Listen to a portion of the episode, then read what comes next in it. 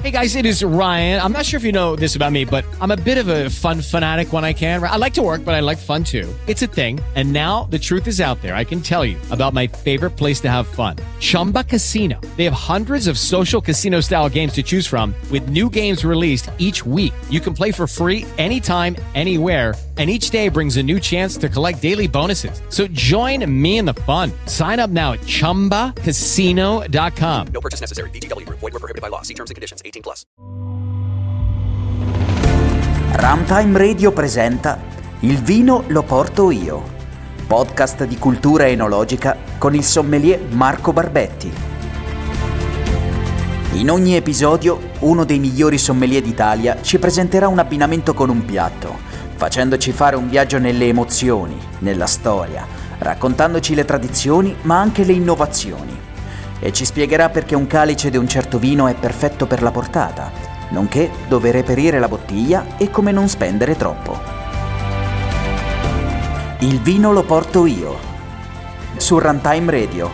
Cerca Il vino lo porto io su Facebook o direttamente sul sito ilvinoloportoio.runtimeradio.it.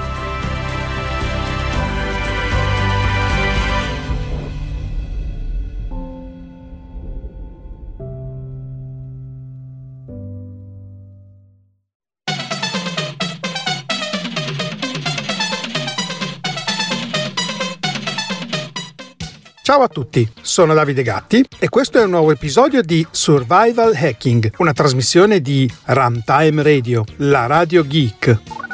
Vi ho già detto più volte che cos'è Runtime Radio. Runtime Radio è un collettivo di persone, di bella gente, di gente appassionata che impiega parecchio del suo tempo per creare dei contenuti che poi mette a disposizione di tutti in maniera sostanzialmente gratuita. Dico sostanzialmente perché purtroppo questa attività, sebbene lo si faccia per passione, senza nessun tipo di interesse, purtroppo ha un costo e quindi ogni tanto siamo qui per cercare di, di, chiedervi la solita pacca sulla spalla per consentirci di proseguire in maniera costante in questa attività che noi tutti portiamo avanti già da molti anni. Vi chiediamo semplicemente di condividere questi episodi, di condividere i link, di condividere la nostra passione ai vostri amici, ai vostri colleghi, ai vostri conoscenti, con i vostri canali, con i vostri mezzi, con tutto quello che volete e potete, semplicemente appunto indicando ad altri ciò che noi facciamo e in modo da aumentare un pochino il flusso di persone che ascoltano i nostri contenuti. Non vi tedio oltre su questa tematica, andate su www.runtimeradio.it slash anche io per conoscere tutti i metodi per diventare anche voi parte di Runtime Radio semplicemente con uh, un vostro piccolo contributo, un caffè che ci pagate.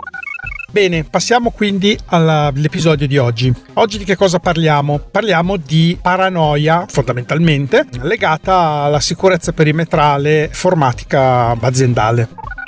Stiamo parlando di eventi capitati circa 10-13 anni fa, no, giù di lì. E era un periodo in cui internet era un pochino diverso da quello che è oggi. Aziendalmente la si utilizzava sostanzialmente solo per le mail e per navigare qualche sito, in particolare per vedere i nostri fornitori, consultare delle specifiche tecniche, eccetera. Lo si fa anche oggi ovviamente, però diciamo che all'epoca non era così ampia la documentazione disponibile rispetto ai materiali che noi acquistiamo. No? Spesso circolavano ancora cataloghi, datasheet cartacei, eccetera, quindi tutta la documentazione era ancora in mano, diciamo, a quello che era l'editoria. Dopodiché qualcuno cominciava a pubblicare in qualche modo i propri contenuti diciamo che l'utilizzo era abbastanza limitato. Ricordo che all'epoca la connettività era probabilmente una delle primissime ADSL con velocità ridicole, non ricordo esattamente quanto, e a casa forse eravamo appena usciti dal periodo dei modem 56k, si stava cominciando con le prime ADSL ancora a consumo, quindi sebbene ci fosse magari una velocità appena superiore ai 56k, le ADSL erano comunque in dial up, non c'era neanche il router, c'era proprio un modem ADSL col quale si chiamava e si faceva la connessione e si pagava per quanto tempo si stava collegati. Erano tempi decisamente differenti, quindi internet non era ancora uno strumento funzionamento di tutti i giorni e alla portata di tutti soprattutto e soprattutto non c'erano i telefonini, non c'era la telefonia mobile come eh, oggi è diffusa, soprattutto non c'era la connettività che c'era oggi sulla, sulla telefonia mobile, anzi ormai si sta spostando quasi più sulla telefonia mobile che su quella fissa.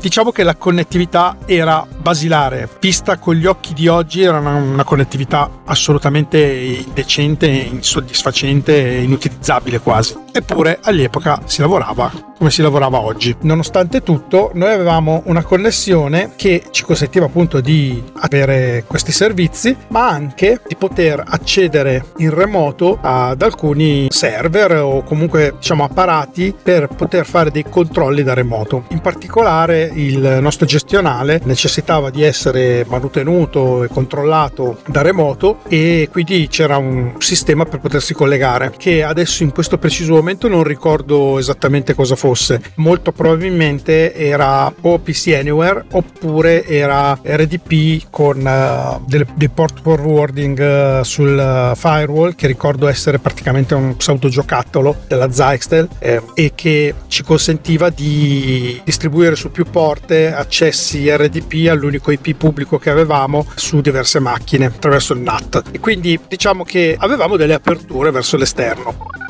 Eh, ricordo sempre che erano tanti anni fa, erano periodi in cui la parola attacco informatico, hacker, eccetera, erano relegati ai film, cioè di, di, fenomeni di questo genere se ne sentiva parlare negli Stati Uniti, eccetera. In Italia non c'era questo timore, questo panico, questa paura. Anche i virus eh, che circolavano facevano paura relativa perché comunque mm, molti dei virus che circolavano all'epoca non erano così dannosi. Quindi il clima era ancora così, tipo allegro e dell'osteria del viale. Non c'era questa grande allerta, ecco, come oggi, oggi c'è. Oggi c'è veramente il panico, la paranoia e non si dorme tranquilli ma anche all'epoca c'è stato un momento in cui il titolare aveva dei dubbi, non dormiva tranquillo e aveva le sue paranoie. A questo punto mi ha chiesto cosa si poteva fare per, per cercare di sollevare i suoi dubbi, di, di tranquillizzarlo in sostanza. Dirmi. Quindi ma non possiamo verificare se ci sono delle connessioni ai sistemi fuori orario in momenti in cui noi non siamo presenti, capire che cosa si fa, cosa fa quando uno si collega. Ho detto sì, cioè il nostro firewall fa dei log che fanno fanno ridere, si ricorda 256 eventi e poi dopo va in rollback e si cancellano i, i più vecchi, cioè 256 eventi di un firewall sono 10 minuti di lavoro, per cui non c'è un log per capire che cosa succede, poi comunque dai log firewall vedremo solo chi si è connesso a che ora, ma non che cosa ha fatto per vedere cosa ha fatto è un, è un, casino, cioè bisogna monitorare con degli strumenti che non sapevo, non sapevo, neanche, sapevo neanche quali potessero essere, non c'era un mezzo così semplice per capire che cosa si stava facendo da remoto e a che ora e come, poi insomma, era un po' complicato. Di conseguenza lui diceva, vabbè, ma io ho il timore che qualcuno entri, che faccia qualche problema, che danneggi, danneggi di qua, sono successe delle cose, A dice che non è stato, B dice che non è stato, tu non sei stato, io non sono stato, eppure è successa questa roba qua, ma allora c'è qualcuno che entra, insomma, cominciato il giro della paranoia. Va bene, allora cosa facciamo? Di giorno più o meno in qualche modo il controllo si può avere anche se non è così semplice. Peraltro di giorno è anche meno probabile che succedano certe cose perché insomma c'è un certo rischio anche da, da chi fa la cosa. Più facile che la cosa venga fatta di notte, di sabato, di domenica, quando sicuramente non c'è nessuno in azienda. Quindi bisognava cercare di capire come coprire questa fascia oraria. Inizialmente, vista l'alto livello di paranoia, si è provveduto a fare una, un'attività molto semplice, ma direi molto efficace. Prima di uscire, l'ultimo che usciva dall'azienda aveva il compito di scollegare il cavo di rete che collegava il router all'infrastruttura di rete che consentiva a tutti di poter utilizzare internet. In questo modo il router rimaneva lì isolato per i fatti suoi e mh, non c'era possibilità più di collegarsi da parte di nessuno, cioè nessuno poteva più fare azioni remote verso la rete aziendale e quindi in sostanza l'azienda era completamente isolata a livello internet. Va bene, questo compito ricadeva all'ultimo che usciva e al primo che entrava. Il primo che entrava doveva ricordarsi di attaccare sto cavo in modo che tutto potesse riprendere. È evidente che qualche volta succedeva che qualcuno si dimenticava di toglierlo, qualcuno si dimenticava di rimetterlo, come mai non va la posta, insomma c'era sempre qualche malfunzionamento semplicemente perché a volte insomma ci si dimenticava di sto cavo maledetto decisamente non era il metodo più consono per fare questa cosa, era sicuramente efficace, ma sicuramente era un po' una rottura di scatole. Vabbè, cerchiamo di automatizzare un pochino questo processo. Ora, per automatizzarlo ci sono varie strade. Oggi la strada più semplice sarebbe quella di configurare un evento a tempo sul firewall, che però quel firewall non aveva, quindi non poteva gestire fasce orarie e consentire quindi di modulare le funzionalità in base all'orario, perché era un giocattolo. Se no avremmo già risolto il problema quasi quasi. Invece si è deciso di fare un'attività differente eh, a livello proprio hardware. Cosa ho fatto inizialmente? Inizialmente, eh, innanzitutto, il continuare a inserire e disinserire il cavo di rete aveva un po' di problemi, soprattutto sul cavo, che a forza di inserire e disinserire si rompeva la lamellina, insomma, quei cavi non sono fatti per essere tirati fuori e rimessi dentro più di una decina di volte. Cavi di rete, soprattutto quelli diciamo commerciali attuali, sono veramente delle cose de, de, quasi dei giocattoli, sono, sono, delle robacce, quindi bisogna trattarli un attimino. Allora, per già ridurre questo tipo di problema e per poi anche consentire al sistema di essere in qualche modo automatizzato a livello elettronico, gioco ho messo in mezzo tra il firewall e il rack con tutta l'infrastruttura di rete un piccolo switch di quelli a quattro porte, quindi passava il flusso all'interno di questo switch, era uno switch non aveva nessuno scopo tecnico, passava solo il segnale in mezzo a quello, ma l'unico vantaggio è che io potevo staccare la spina o togliere lo spinotto di alimentazione dello switch in maniera semplice, quindi non era più necessario toccare i cavi di rete, ma semplicemente staccavo un piccolo spinotto o la spina di alimentazione, lo switch si spegneva e ovviamente bloccava bloccava il flusso dati. Quindi, in bella sostanza, è stato fatto un sezionatore di rete attraverso uno switch, togliendo e rimettendo l'alimentazione. Questo aveva già ridotto un attimino la problematica sull'usura dei cavi e aveva inserito la possibilità di essere pilotato elettricamente. Quindi, di prima battuta, avremmo potuto comprare uno di quei timer programmabili a spina, semplici, semplici, anche meccanico, a cavalieri oppure elettronico, con quale poter regolare a tempo la connettività. E questo poteva poteva essere il primo step che però poi non abbiamo fatto perché in sostanza l'opzione a tempo sicuramente risolveva il problema e automatizzava il tutto, però ci creava un nuovo problema. Sebbene non fosse così estrema la necessità di fare delle connessioni remote, perché comunque la nostra infrastruttura era molto molto semplice, avevamo pochi server, non c'era questa grande necessità di doversi collegare più di tanto. Però talvolta, e soprattutto per quello che mi riguarda, collegarmi al mio computer per fare delle attività, per vedere la posta, per eh, semplicemente lanciare delle attività programmate, non so, delle compattazioni di database che a volte si facevano manualmente, era comodo lanciarle sabato o la domenica quando nessuno utilizzava i sistemi in modo da rallentare. Ecco, tutte queste attività mi venivano impedite se avessi messo questo timer che mi sconnetteva la rete su fasce orarie magari tutto il sabato e tutta la domenica. Io a questo punto non potevo in nessun modo fare miei interventi. Se pianificavo di fare certi tipi di interventi, avrei avrei dovuto disabilitare il timer prima di uscire, che ne so, il venerdì sera, per sapendo che sabato avrei dovuto fare dei lavori. Detto questo, il timer era un pochino scomodo e poteva causarci spesso problemi che ci rendeva difficile la vita, insomma. Non era proprio la soluzione totale a tutti i problemi, era una soluzione che automatizzava sicuramente il processo, ma che nello stesso tempo ci impediva di fare delle attività a orari predefiniti. Quello che vi sto raccontando è avvenuto in una settimana, eccetera, non è avvenuto in mesi di studio, di lavoro, eh? cioè è stato tutto molto frenetico e veloce. Quindi poi dopo la soluzione finale è arrivata in tempi molto brevi. Adesso ve la sto sto raccontando un po' alla lunga, sembra che siano passati dei mesi tra una cosa e l'altra, ma in realtà tutto è avvenuto molto rapidamente. Insomma, detto questo, il timer era fuori gioco. E allora cosa si è pensato? Allora, per poter consentire di poter collegare, scollegare in qualche modo da remoto la connettività, si è pensato in un primo momento di fare sia un'azione di timer e in parallelo anche un'azione di utilizzare quei dispositivi che andavano tanto di moda all'epoca all'epoca che fu, che erano quei dispositivi che si collegavano alla linea telefonica e consentivano, che ne so, l'accensione remota del riscaldamento, per esempio, per chi aveva una casa in montagna. No? Il problema tipico di chi ha una casa in montagna e non sa mai quando ci andrà e quel giorno che decide di andarci, quando arriva là si ritrova la casa a zero gradi e accende il riscaldamento e comincia ad avere caldo dopo due o tre ore. Allora la cosa bella che tutti mi chiedevano, anche i colleghi, ma non c'è un affare che io posso chiamare e con un comando comando attivare il riscaldamento 3-4 ore prima che io so che andrò in montagna e quando arrivo su trovo la casa bella calda. E tu guarda, sì, si può fare. Abbiamo controllato se esistevano questi dispositivi, sì esistevano, si potevano utilizzare, insomma, e l'idea è cominciata ad andare in quella direzione.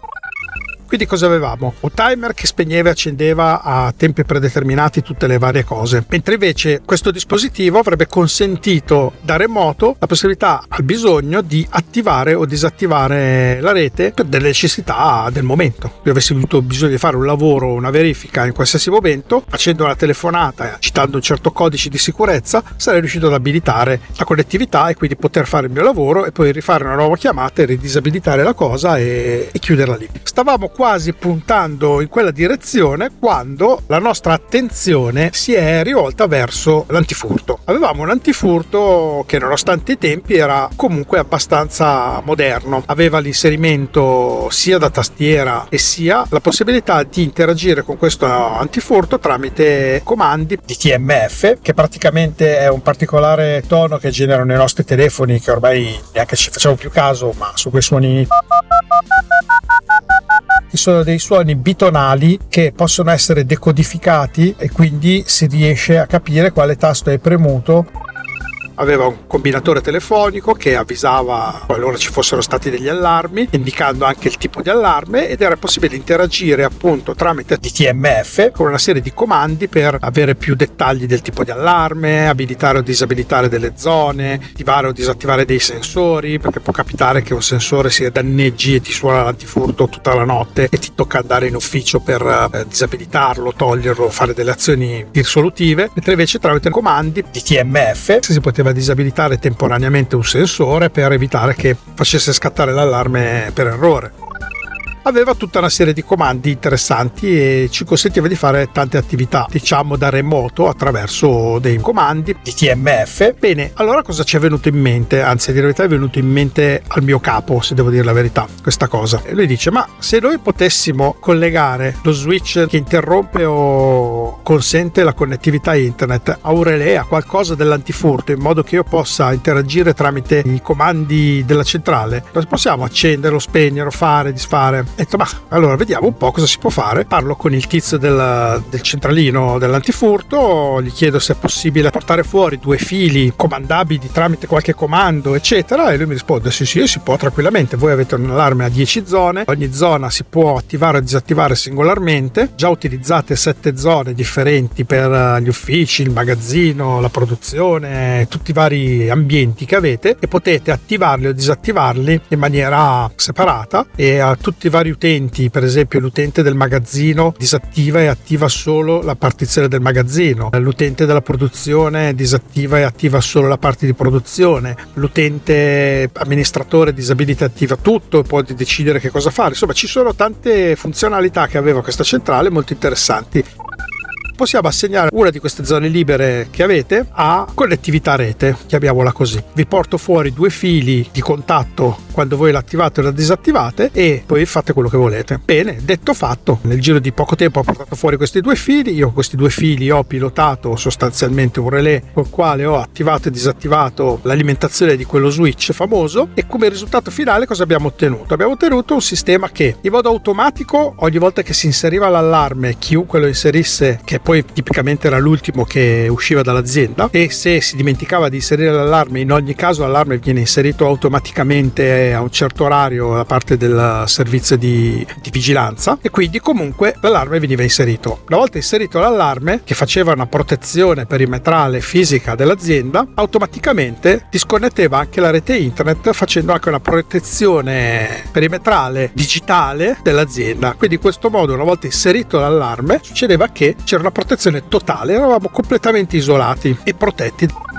Bene, così abbiamo risolto un primo problema. L'allarme che viene inserito quando l'ultimo esce e viene disattivato quando il primo entra la mattina, automaticamente disconnetteva e connetteva anche la linea dati. E quindi avevamo sicuramente risolto il problema di attivare o disattivare questa cosa in modo automatico. Veniva fatto con un'azione che già veniva fatta tutti i giorni, cioè quella di inserire l'allarme, e di conseguenza nessuno doveva fare un'azione in più o un'azione differente rispetto a quella che di solito faceva. Quindi bene. In più cosa abbiamo anche ottenuto? Abbiamo ottenuto che attraverso dei comandi specifici mandati alla centrale per disattivare o riattivare delle zone, era possibile in qualsiasi momento di bisogno attivare la connettività di rete, semplicemente inviando un comando con tutti i vari parametri e avrebbe riattivato la, la connessione, solo la connessione, mantenendo tutto il resto della, dell'allarme inserito e avremmo potuto fare quello che ci serviva come manutenzione remota per poi rimandare il comando per ritagliare la rete e disconnetterla e quindi